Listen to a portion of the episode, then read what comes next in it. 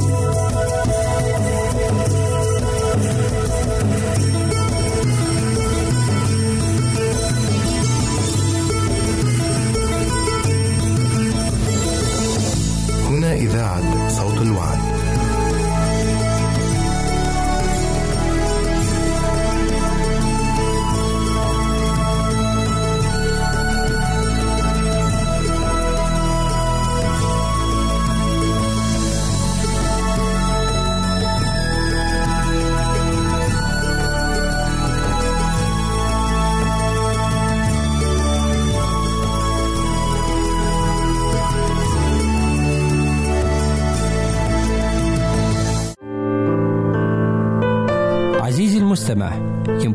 مراسلتنا على عنواننا الإلكتروني Arabic at awr.org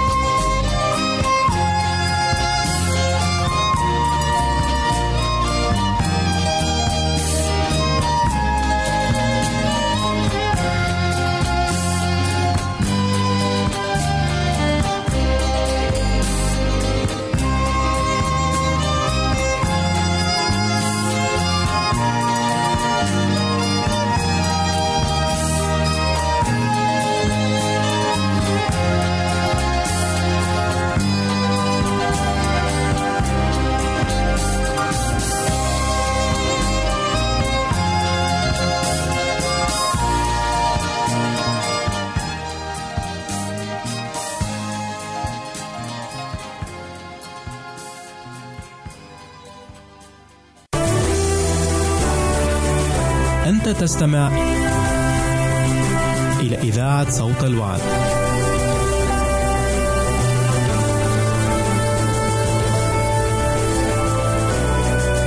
يقول السيد المسيح عن المؤمنين أنتم نور العالم. فكيف يكون المؤمن هو نور العالم؟ بينما قال السيد المسيح عن نفسه أنه هو نفسه نور العالم. وكيف يكون المؤمن نورا للعالم؟ هذا هو موضوع حلقة اليوم. فابقوا معنا.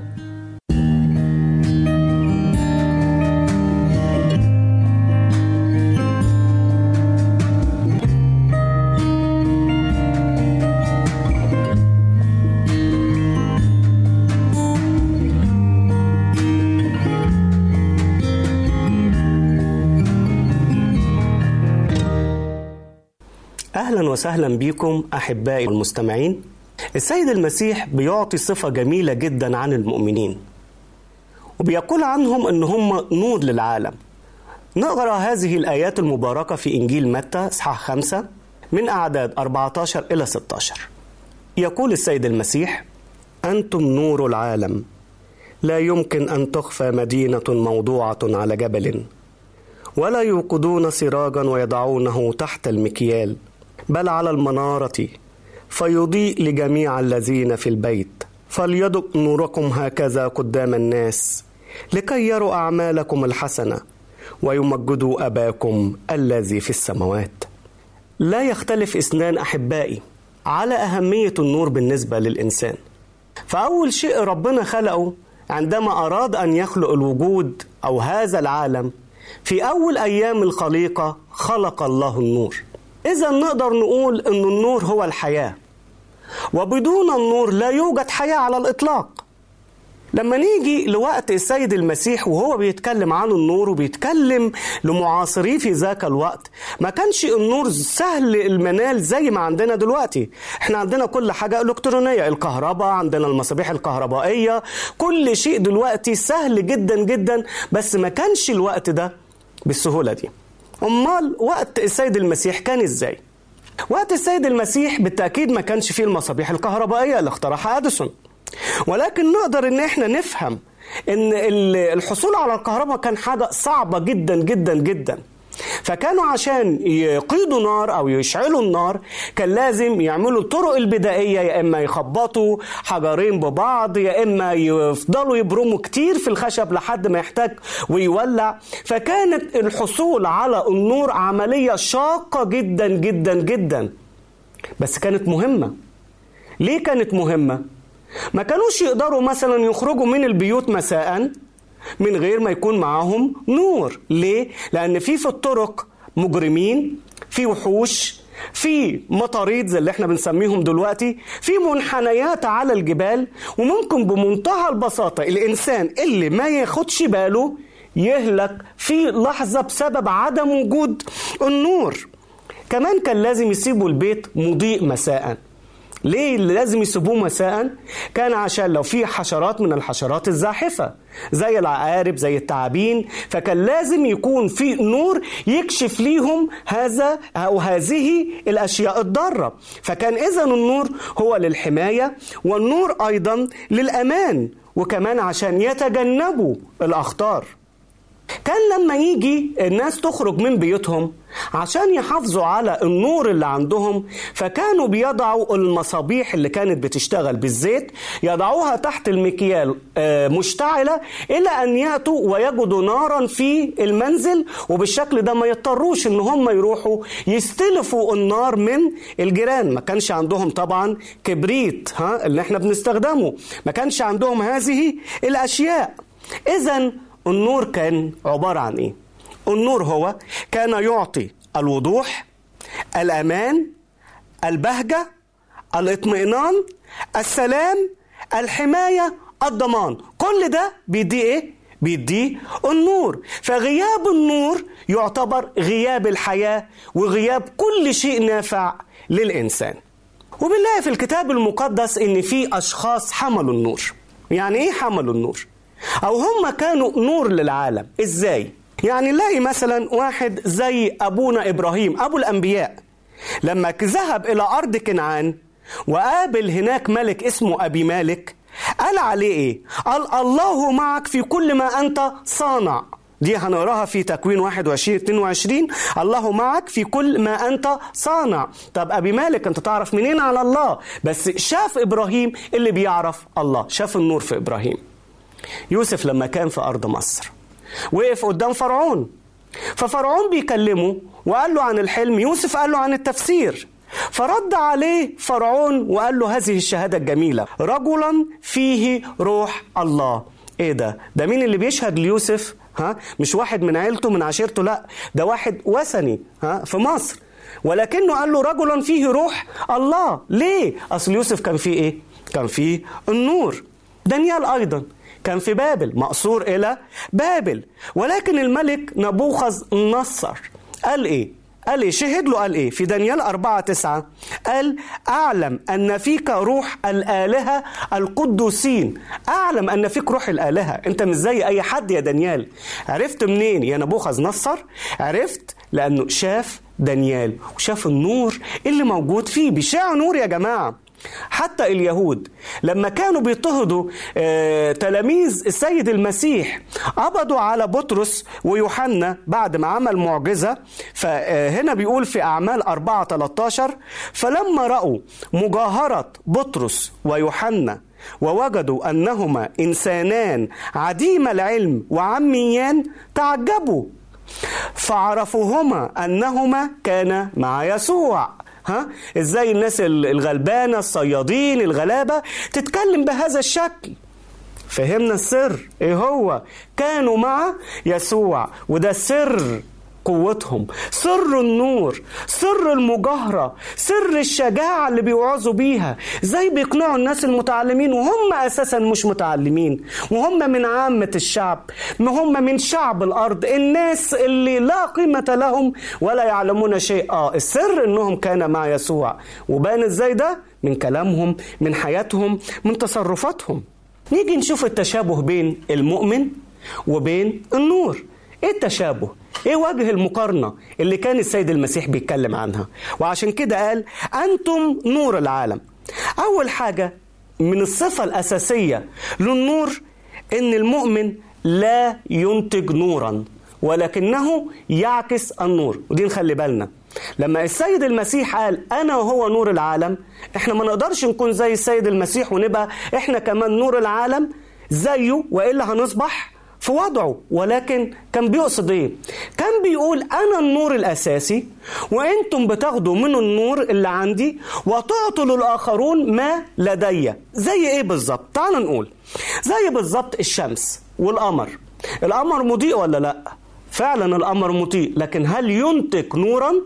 بالتأكيد لا كلنا عارفين الحقيقة دي. فالقمر جسم معتم. أمال بيضيء إزاي؟ ببساطة شديدة إنه لازم بيتعرض للشمس عليه مواد فوسفورية أو مواد عاكسة تعكس النور إلى الأرض. فبنلاقي إنه مجرد إن القمر بيعكس نور الشمس إلينا. فاللي إحنا بنشوفه مش نور القمر في الحقيقة ما هو إلا انعكاس إلى نور الشمس. والمؤمن نفس الحكاية. هو انعكاس إلى نور الله للناس. مش إحنا اللي بننير في الحقيقة لأن إحنا في داخلنا ظلام لأن الجميع زاغوا وفسدوا وأعوزهم مجد الله. أعوزنا مجد الله. فينا نور؟ ما فيناش. بالتأكيد ما فيش. ما فيش. ابدا. السيد المسيح هو النور. المسيح نفسه نور العالم. نقرأ الحقيقة دي في إنجيل يوحنا إصحاح واحد من أربعة إلى تسعة. فيه كانت الحياة والحياة كانت نور الناس والنور يضيء في الظلمة والظلمة لم تدركه. كان إنسانا مرسل من الله اسمه يوحنا. هذا جاء للشهادة ليشهد للنور لكي يؤمن الكل بواسطته. لم يكن هو النور بل ليشهد للنور. كان النور الحقيقي الذي ينير كل إنسان آتيا إلى العالم. الحقيقة هنا واضحة يا أحبائي إننا لا نملك النور. ولا ننتج النور ولكننا نعكس النور. في مثلين حلوين جدا في الكتاب المقدس بيبينوا الحياة دي. المثل الأولاني عندما عمل السيد المسيح معجزة إشباع الجموع الخمس تلاف بيقول إن السيد المسيح بارك وكسر ثم أعطى للتلاميذ والتلاميذ أعطوا إلى الجموع. هنا مين اللي عمل المعجزة؟ السيد المسيح. مين اللي بارك؟ السيد المسيح. مين اللي قطر الخمس ترغفة وسمكتين؟ ويوكلوا خمس تلاف رجل على الأقل؟ السيد المسيح. مين اللي أعطى للناس؟ التلاميذ. يبقى هنا التلاميذ دورهم الوساطة. وإحنا كمان دورنا الوساطة. إن إحنا ناخد النور من السماء وندي النور ده للعالم. المثل الثاني الحلو جدا الجميل جدا اللي مذكور عن موسى. موسى كليم الله. لما كان يطلع يتكلم مع ربنا وكان بيصعد على الجبل ويقضي معاه وقت جميل جدا جدا. الكتاب المقدس بيذكر عنه إيه؟ بيذكر عنه إنه لما كان بينزل كان بيلاقوا وشه منير ساطع لدرجة إن الناس بيقولوا له مش قادرين ننظر إلى وجهك يا موسى. طب والحل إيه؟ حط برقع على وجهك. البرقع ده إيه فايدته؟ يحجب النور اللي طالع منك. موسى هل أنت منير في شخصك في ذاتك؟ يقول لهم لا. النور ده جالك منين يا موسى؟ جالي من العشرة مع ربنا. جالي من العشرة مع الله. لما أنا طلعت عند ربنا لما أنا كنت بكلمه نوره مع أنه ما شافوش ما شافش الذات الإلهية. ولكن بالرغم من كده هذا النور العظيم لما وصل لموسى شع من خلال وجه موسى. لما نزل للشعب الشعب عرفوا ياه أنت كنت مع ربنا يا موسى. عرفتوا منين؟ أصل وشك فيه نور عجيب نور ساطع نور جميل. اذا يا أحبائي إحنا بنعكس النور ده. وكل ما بنقضي وقت مع الله أكتر في حياتنا في العشرة في الصلاة بين اجتماعات المؤمنين لما نقضي وقت في القراءات المفيدة لما نعكس صفاته هننور أكتر وهنكون نور للعالم وهنكون النور اللي عايزه السيد المسيح من كل أتباعه. بعد الفاصل هنكمل بقية التشابه بين النور وبين المؤمن فابقوا معنا وإلى اللقاء.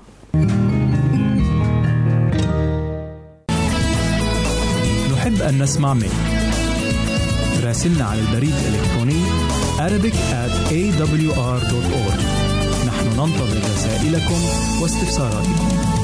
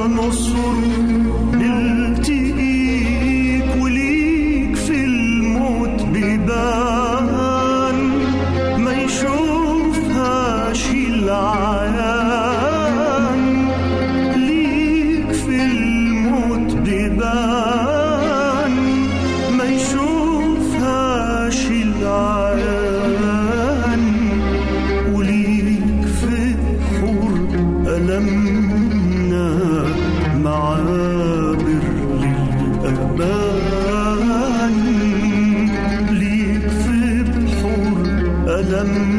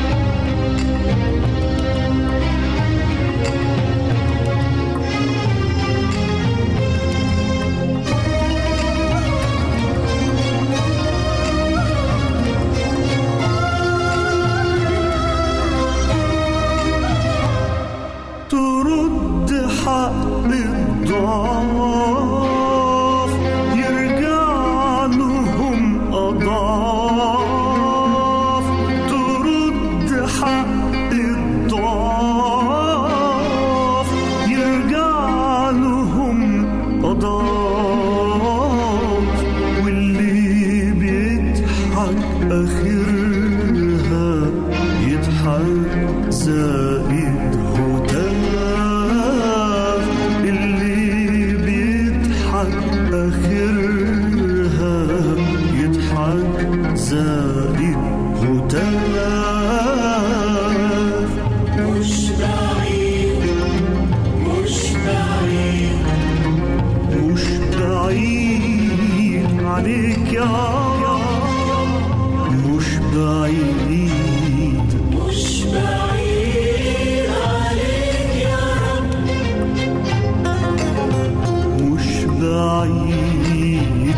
ابدا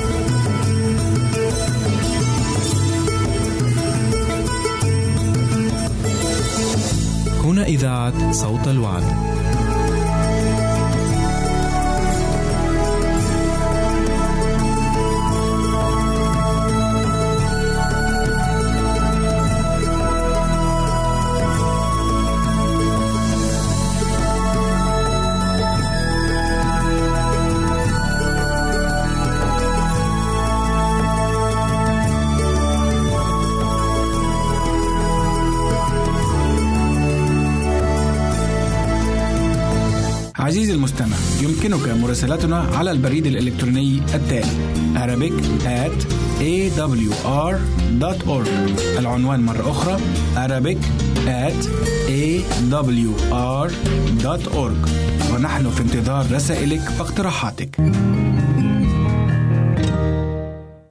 مرة تانية بنرحب بيكم أحبائي المستمعين. قبل الفاصل اتكلمنا عن التشابه الأول بين المؤمن وبين النور وقلنا التشابه هو أن المؤمن لا ينتج النور من ذاته ولكنه يعكس نور الله في حياته. زي القمر ما بيعكس نور الشمس. التشابه الثاني أيضا يا أحباء النور لا فائدة له لذاته. بمعنى إيه؟ بمعنى لو إحنا عندنا مصباح إيه فايدة النور لذاته؟ لا شيء. كذلك النور أو المؤمن. لا فائدة للمؤمن إذا أضاء لذاته إذا احتفظ بالبركات اللي عنده لذاته. إيه فايدته؟ ملهاش أي قيمة. عشان كده عمل النور وقيمة النور مش في مدى أو قوة إضاءته ولكن في المكان اللي موجود فيه. بينور ولا لا؟ العمل اللي بيعمله إيه؟ فلو إحنا مثلا آه عندنا غرفة ورحنا آه مولعين النور فيها والنور شغال وسيبنا ما فيهاش أي إنسان إيه فايدتها؟ إيه فايدتها؟ بنسأل ده استهلاك كهرباء ملوش أي لازمة. ولكن النور الكهرباء الإضاءة بيبقى ليها عمل إذا في حد بيستخدمها. عشان كده السيد المسيح وهو بيصلي لأجل المؤمنين بيه في إنجيل يوحنا 17 وعدد 15 طلب أو سأل أو صلى وقال الآية الجميلة دي. قال إيه؟ لست أسأل أن تأخذهم من العالم بل أن تحفظهم من الشرير.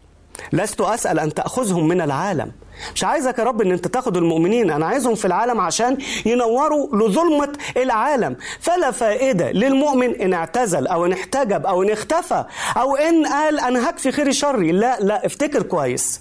أنت مؤمن أنت نور ها؟ فالنور مكانه الطبيعي يكون فين؟ مكانه الطبيعي لازم يكون في الظلمة. لأنك أنت لو رحت المكان فيه نور وقعدت نور في وسط نور هتزود الإضاءة. لكن مش ده عملك. عملك أن أنت تروح في المكان اللي ما فيهوش نور عشان تضيء. وافتكر أن الإضاءة مش لنفعك الشخصي ولكن لنفع الآخرين. ثالث تشابه بين المؤمن والنور أحبائي أن النور يهدي ويرشد. النور بيهدي ويرشد. بمعنى إيه؟ بمعنى أن عمل النور سهل جدا. إيه فايدة النور؟ لو نعرف القصة اللي لأجلها أديسون اخترع الكهرباء إنه جات والدته وهو صبي صغير مرضت. ولما مرضت راح على طول ينده للطبيب تعالى عالج أمي بس. الإضاءة كانت إيه؟ عبارة عن مشعل بالزيت بالجاز بحاجة زي كده. فما الدكتور ما قدرش الطبيب ما قدرش. وقال له أنا مش قادر أعالجها مفيش إضاءة إن أنا أقدر أشوف حالة والدتك. كانت النتيجة أنها ماتت. من وقتها قرر في طريقة إزاي يعمل ضوء مستمر. إزاي يعمل ضوء مستمر؟ واخترع فيما بعد المصباح الكهربائي. إذا الإضاءة لها عمل. والعمل ده إنها تعمل إيه؟ إنها ترشد الآخرين. إنها توري للآخرين الطريق. فاكرين زمان كانوا بيعملوا في البحار إيه؟ كانوا بيعملوا المنارات زي منارة اسكندرية مثلا. المنارة دي إيه فايدتها؟ المنارة دي فايدتها إن كل السفن اللي تايهه في البحار ومش عارفة البر فين. أول ما تشوفوا النور بتاع البنارة من بعيد أيوه البر أهو خلاص قدرنا نوصل. في مكان نقدر نتجه إليه. لكن لو ما فيش النور ده إيه اللي يحصل؟ السفن بتتوه تضيع تهلك وكل اللي فيها يموت. وده اللي حصل مرة. كان في منارة موجودة على جزيرة والمنارة دي كان فيها عمال بيشغلوها. لكن السفينة اللي بيجيب لهم المؤن الأغذية اتأخرت. اتأخرت كام يوم. فالأكل نقص عندهم. الأطعام نقص فقعدوا يفكروا طب نعمل إيه؟ الحاجة الوحيدة اللي موجودة عندنا دلوقتي هي الزيت اللي بنشغل بيه نور المنارة. نعمل إيه؟ فكان الحلين اللي قدامهم. يا إما يصبروا شوية ها وما يستخدموش الزيت ويسيبوا الزيت ينير المنارة يا إما يستخدموا الزيت في أكلهم ها وبعد كده يمكن السفينة تيجي.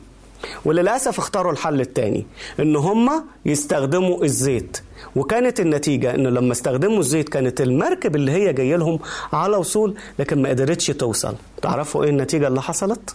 النتيجة اللي حصلت إن المركب ما وصلتش. ليه؟ لأنها تاهت وهلكت كل البحارة. والناس اللي على المنارة بعد ما أكلوا الزيت وعاشوا بيه كام يوم اللي حصل حصل. وبرضه ماتوا. لو كانوا صبروا شوية وسابوا المنارة مضيئة كان الكل أنقذ. فالنور أنت النور اللي بينقذ اللي بيرشد الناس. الناس محتاجة حد يرشدها. ناس محتاجة حد يقودها لطريق الصواب. الناس حد محتاجة حد يقول لها إن ده يليق أو لا يليق.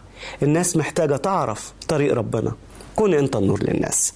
كوني أنت يا أختي النور للناس. أيضا النور يستخدم لأجل التحذير والإنذار. يستخدم لأجل التحذير والإنذار. في الأيام اللي إحنا فيها دلوقتي بنشوف لما نكون في السكك الحديدية لازم يكون في علامات. المتروهات لازم يكون في علامات. الإشارات الضوئية بتاعة السيارات. كل الإشارات دي بتدينا تحذيرات. اللون الأحمر معناه ستوب أقف. اللون الأخضر معناه امشي في طريقك. اللون الأصفر انتظر شوية. طب إيه فايدة الحاجات دي كلها؟ تخيلوا لو ما فيش التحذيرات دي. كان إيه اللي حصل؟ كانت هتلاقي كله دخل في بعضه. وحوادث كتير. كتيرة وياما بسبب أخطاء بعض الناس بتحصل هذه الحوادث. فأنا أفتكر قصة زمان كان الناس المحولجية اللي بيستخدموا الإشارات كان زمان ما فيش الكهرباء عندهم فكانوا بيستخدموا حاجة بدائية عشان يحذروا بيها القطارات اللي جايينها. كان بيبقى فيه لمبة ومصنوع جوه قفص كده أو علبة معدنية وفيها ألوان أحمر وأخضر. فلو سائق القطار شاف من بعيد اللون الأحمر معناها أقف ولو عكس الناحية التانية أخضر معناها كمل مشوارك. كان في واحد من العمال دول نام ونعس وفجأة قام على ميعاد القطر راح مسك العدة بتاعته وقال ده أنا لازم أوقف القطر لأن فوق أو بعدينا بشوية في عمال بيشتغلوا لازم القطر يقف. راح وقف على الشريط وابتدى يحول وابتدى يشاور إلى القطار ولكن القطار ما وقفش والقطار كمل مسيره وحصلت حادثة مروعة. وهو في المحكمة القاضي بيسأله قول لي أنت عملت إيه؟ قال له عملت كل حاجة. قال له وقفت على شريط القطر. قال له وقفت. قال له شاورت بإيديك. قال له شاورت. قال كان في الاتجاه الصح يعني الناحية الحمراء. قال له فعلا كل ده أنا عملته. وقف القاضي الأسئلة وبعد كده قعد العامل ده وجنب صاحبه قال له الحمد لله ما سألنيش. كنت منور المصباح ولا لأ؟ عمل كل شيء بس نسي إيه؟ ينور. فمبقاش في ضوء فهيشوفوا إزاي؟ ها؟ عشان كده إحنا بنحذر الناس. إحنا نورنا بيوري طريق الصح وبيقول لهم ابعدوا عن الطريق الغلط ابعدوا عن الشر ابعدوا عن الضرر ابعدوا عن الهلاك. إحنا بحياتنا بنقدر نرشدهم إلى الطريق اللي يبعدهم عن أضرارهم. فأنت وأنا وكل إنسان فينا هو نور للعالم لأننا تحذير للناس من الأخطار. الحاجة الثانية أحبائي والأخيرة في الصفة المشتركة إن النور دايما يبدد الظلام. عشان كده في شخص قال عبارة جميلة قوي. قال لا تقدر قوات الظلمة أن تقف أمام شمعة واحدة. صح. الظلمة كلها لا تقدر أن تقف أمام نور أو ضوء شمعة واحدة. صح دي حقيقة. فأينما وجد النور اختفى الظلام. علميا لا يوجد شيء اسمه ظلام. علميا لا يوجد شيء اسمه ظلام. التعريف العلمي للظلام هو عدم وجود نور. فلما يجي تعريف العلمي لكلمة الظلمة هي ببساطة عدم وجود النور. فحيثما وجد النور لا توجد الظلمة أبدا.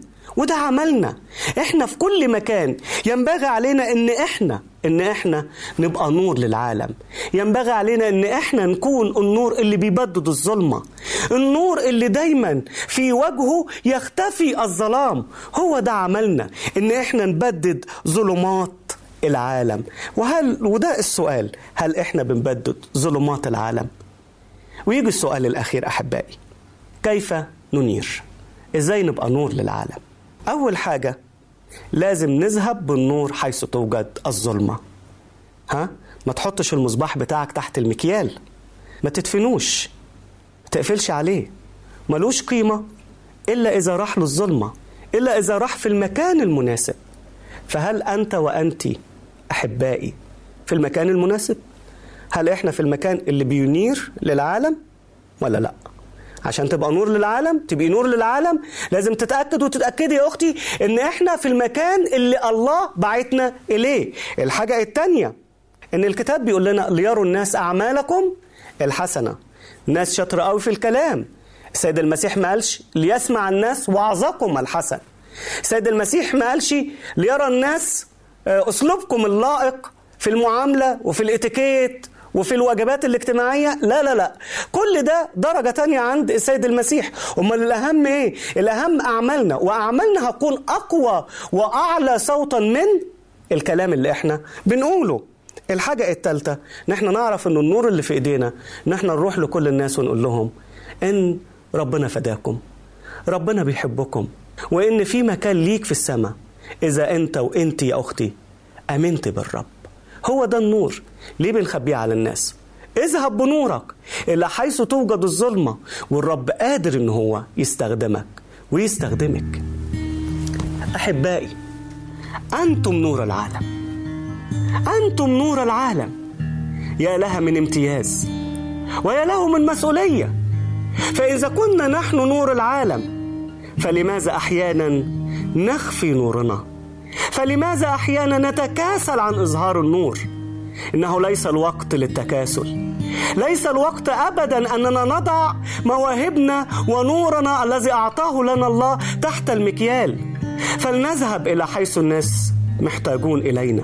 فلنذهب إلى الظلمة ونبدد جحيمها. فلنذهب إلى كل من هم في احتياج إلى النور لكي نرشد لكي ننير لكي نحذر لكي نبدد ظلمات الجحيم. فلماذا نحن لا ننير للآخرين؟ دعنا ننير الآن. إن كانت طلبتك وطلبتك أختي الحبيبة أن نطلب من الله أن يستخدمنا وأن يعكس نوره لنا وفينا للآخرين. فصلوا معي هذه الصلاة. إلهنا الحبيب بنشكرك من كل قلوبنا. يا من بك نحيا ونتحرك ونوجد.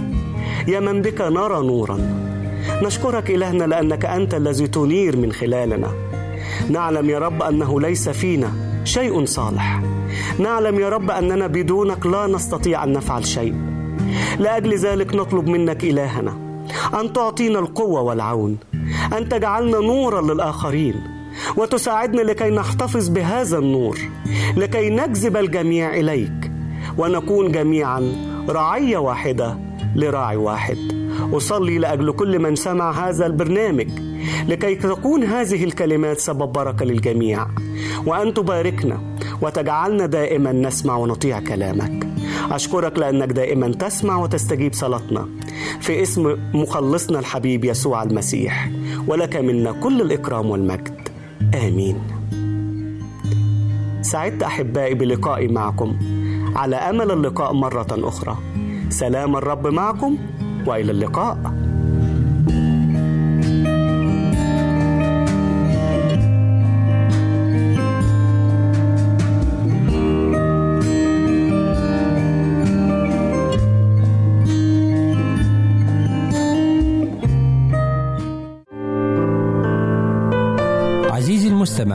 يمكنك مراسلتنا على عنواننا الإلكتروني Arabic at awr.org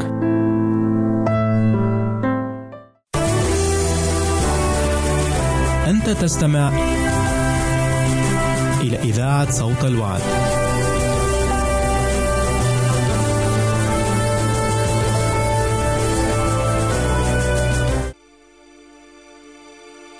يا فادي يا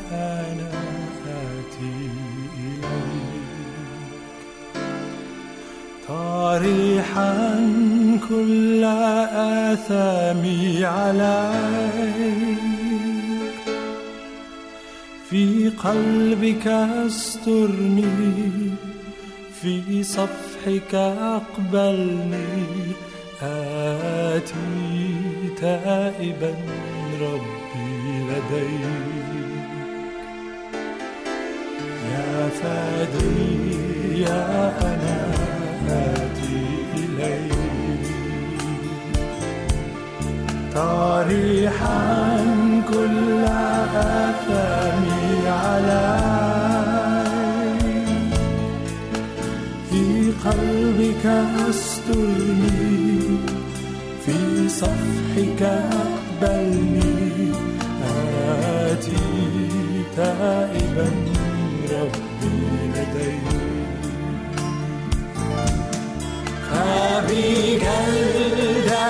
فبجلدتك أنا شفيت وبصلبك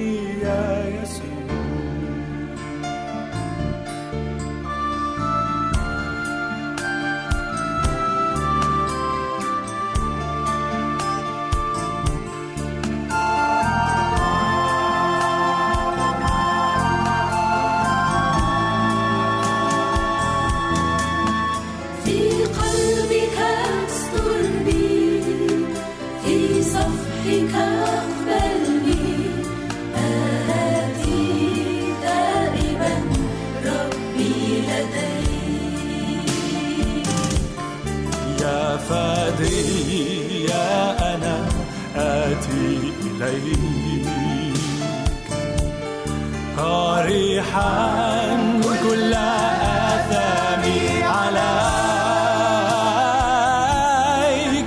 في قلبك أسترني في صفحك أقبلني. آتي تائبا ربي لديك فبجلدتك أنا شفيت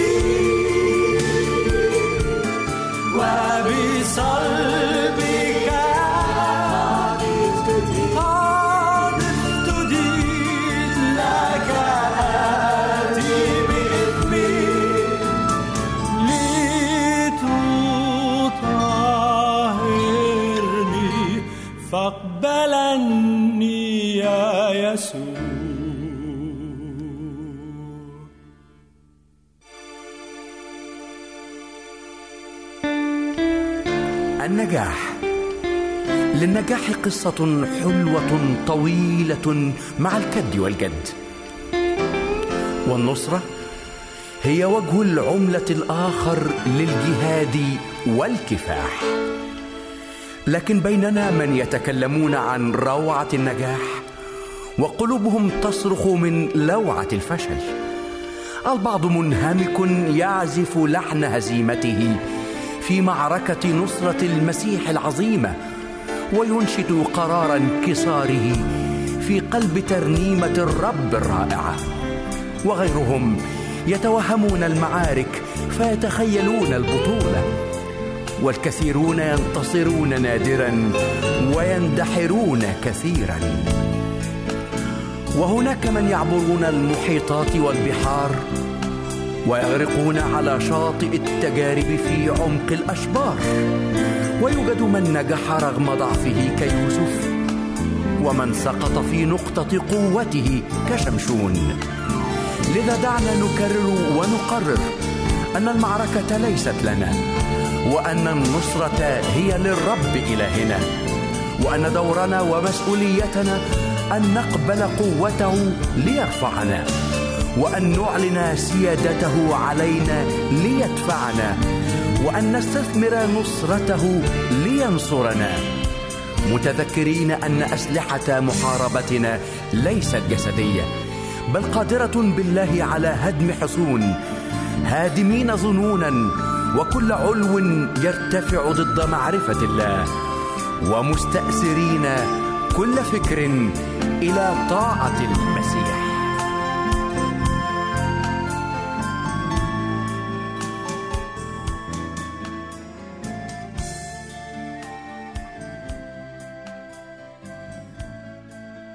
أعزائي المستمعين نرحب بكم أجمل ترحيب في لقاء جديد من برنامجكم الصحي أضواء على الصحة بعنوان الأمومة المرتقبة. حيث يدور حديثنا عن هذه الخطوة الهامة التي تهيئ الجنين للولادة مع أجمل الأماني. الأمومة هي ذلك الحدث المهم الذي يتوج دور الأنثى في الحياة ويقدم الدليل أهليتها أهليتها البيولوجية ويقود إلى تحقيق رغبتها في أن تصبح أمًا ويؤمن لها استمرار تأثيرها عبر الجيل التالي. الاستعداد للإنجاب يريد الوالدون دائما أن يتمتعوا بصحة جيدة ولكن رغبتهم هذه تصبح ذات أهمية قصوى حين يتعلق الأمر بتأمين سلامة مولودهم المنتظر حتى قبل الحمل به بثلاثة إلى أربعة أشهر ولذلك يتعين على الأب والأم أن يهتما بصحتهما اهتماما خاصا لأن كل منهما يساهم بخلية تناسلية فتتحد الاثنتان لتكوين الطفل المرتقب. ومن أجل مساعدة الأبوين على الاهتمام بصحتهما نقدم النصائح التالية. أولاً يستشير كل من الأبوين العتيدين طبيبا خاصا لإجراء تقويم شامل لحالتهما الصحية. ويلزم بعد ذلك اتباع توصياته بشأن نشاطهما العام وعدم تناول أدوية أو عقاقير طبية إلا بعد استشارته. ثانيا يهتم الأبوان اهتماما خاصا باختيار طعامهما وتناول وجبات متوازنة تحتوي على كل العناصر الغذائية الأساسية علما بأن الطعام الجيد يعزز الصحة بطريقة لا تضاهيها مستحضرات الصيدليات. ثالثا يتجنب الوالدان العديدان تناول الكحول والتبغ لأن المسكرات مضرة جدا بالصحة. أما أضرار التدخين فسنتحدث عنها في وقت لاحق. رابعا يقوم كل من الوالدين بتمارين رياضية يومية تجرى خارج المنزل بقدر الإمكان فالتمارين الملائمة تنشط الدورة الدموية في كل أجزاء الجسم وتساعد على إبقاء الأنسجة في حالة جيدة. خامسا يتجنب الوالدان الإفراط في أعمالهما وينظمان وقتهما بطريقة حكيمة وينامان نوما مريحا كل ليلة ويتحاشيان التمادي في أي إجهاد ويتناولان الطعام الصحي في أوقات منتظمة. دلائل حدوث الحمل. لا يمكن للزوجة أن تكون متأكدة من حدوث الحمل في الفترة المبكرة. وفي الواقع فإنها قد لا تعرف أنها حامل إلا بعد أن تظهر نتائج الحمل ومنها انتفاخ البطن. أول دليل على حدوث الحمل هو انقطاع الحيض الدوري المنتظم وهو ما يسمى بالدورة الشهرية.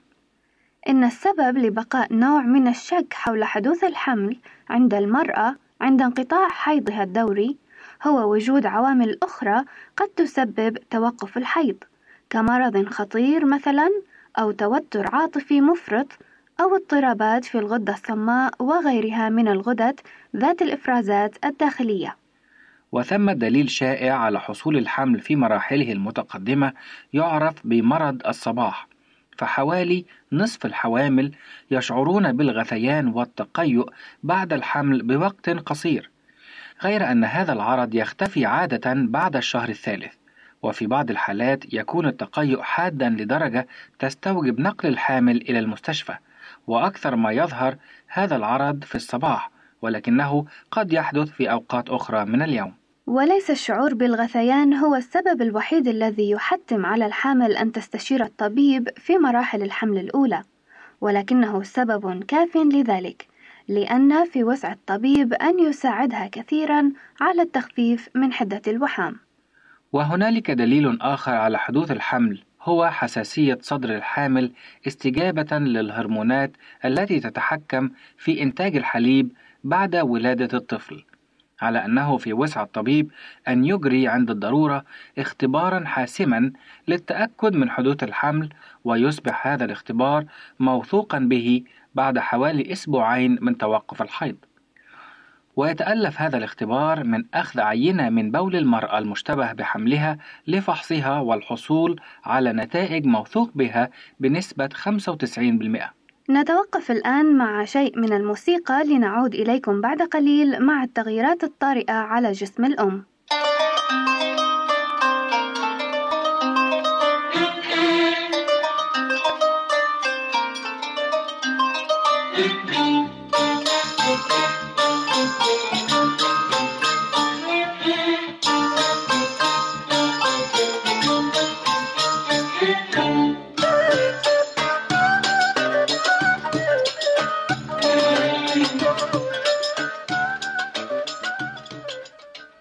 التغييرات الطارئة التي تظهر على جسم الأم الحامل؟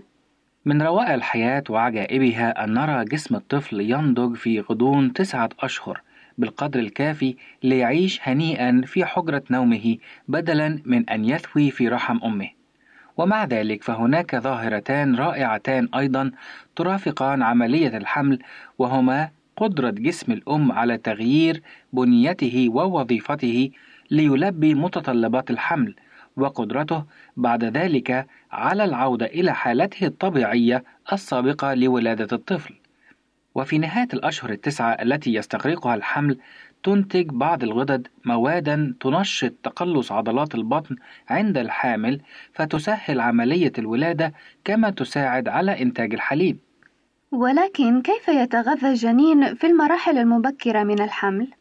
في المراحل المبكرة من الحمل يتغذى الجنين من مصدر وحيد هو النسيج الطري الذي يغشي الرحم ولكن سرعان ما يصير هذا المصدر غير ملائم وحينئذ يتطور عمل المشيمة ليقوم بمهمتين الأولى هي نقل الأكسجين والمواد الغذائية من دم الأم إلى دم الجنين والثانية هي نقل ثاني أكسيد الكربون وغيره من الفضلات من دم الجنين إلى دم الأم. فالمشيمة عبارة عن كتلة مدورة مسطحة من الأنسجة الطرية التي تلتصق بالسطح الداخلي للرحم من جهة وبالحبل السري للجنين من جهة أخرى. ويدور كل من دم الأم ودم الجنين داخل المشيمة ولكنهما يظلان منفصلين الواحد عن الآخر بأغشية هي من الرهافة بحيث تمر عبرها المواد التي ينقلها الدم بين الأم والجنين ولا يتعين على الجنين أن يتنفس لأن ما يحتاج إليه من أكسجين يأتيه عن طريق المشيمة. وليس عليه كذلك أن يقتات لأن المواد الغذائية تصله بالطريقة ذاتها. أما فضلاته فتنتقل عبر المشيمة أيضا إلى دم الأم ومنه تخرج مع إفرازات جسمها كالعرق والبول والبراز. فالجنين يستخدم رئتي الأم وجهازها الهضمي وكليتيها بدلا من أعضائه هو خلال الأشهر التسعة لنموه.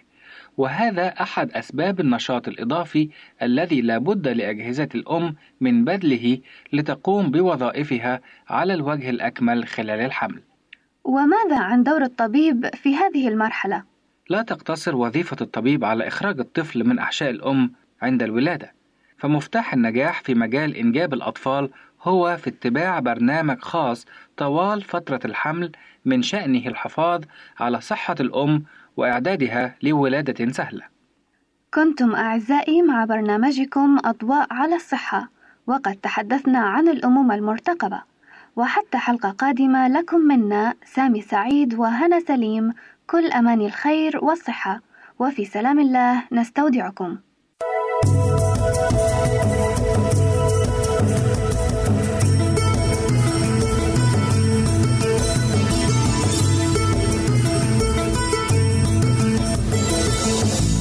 إذاعة صوت الوعد.